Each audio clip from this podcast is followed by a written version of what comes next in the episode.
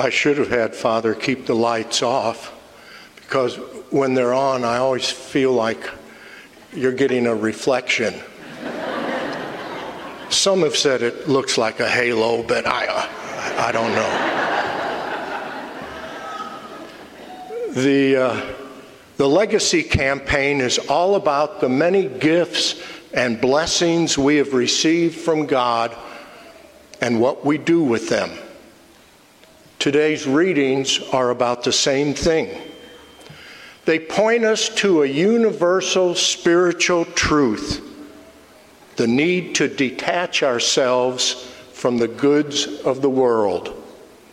It's not about hating the possessions we have, but rather not becoming so attached to them that our whole focus is about things. That's what our first reading says. Now, that Hebrew word that's translated vanity is actually Hebel, and a better translation might be like a vapor or a bubble, something that you try to grab, but it you can't. It always slips away kind of like lottery tickets for the. Here is one who has labored with wisdom and knowledge and skill, and yet to another who has not labored over it, he must leave property, a vapor that slips away at death. We all know the expression you can't take it with you, but we sure try. It seems it's human nature to not just enjoy our possessions, but to cling to them in such a way that our life is all about having rather than being. That's what happened in today's gospel.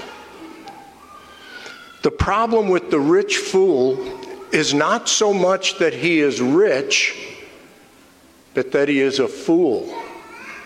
Not so much that he was financially wealthy, but that he was spiritually poor.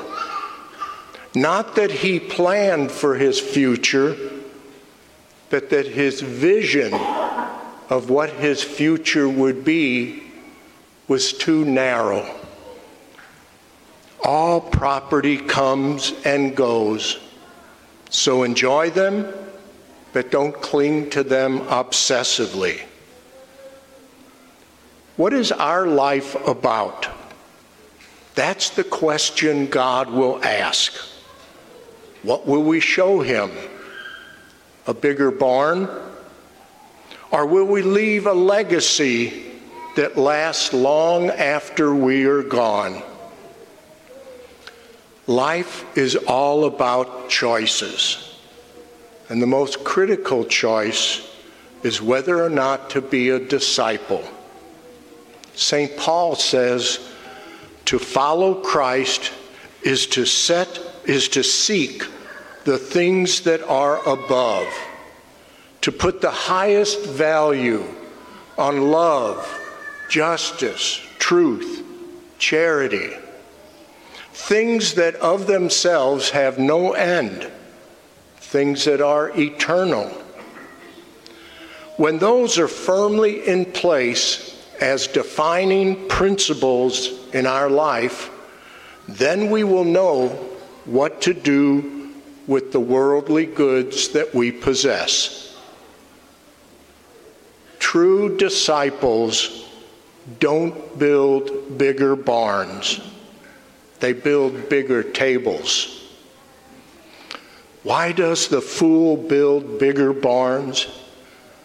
Because the entire parable is about me. Listen to what the fool asks himself What shall I do? I do not have enough space. I shall tear down. I shall store. I shall say to myself. His whole focus is on my harvest, my barns, my grain, myself.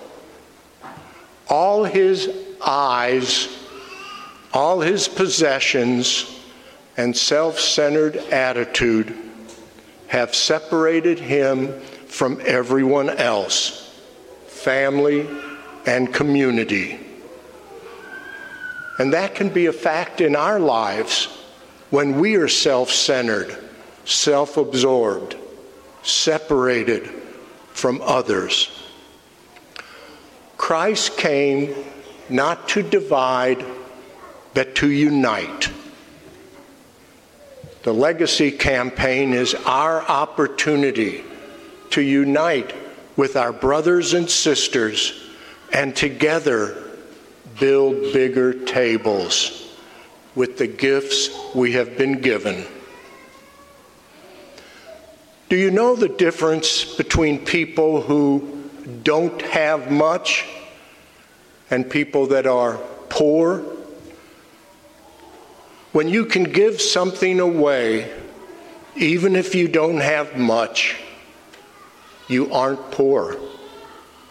And when you don't feel easy about giving something away, even when you have more than enough, then you are poor, whether you know it or not. If you give of yourselves to others, you will always be rich. A true disciple builds bigger tables, not bigger barns.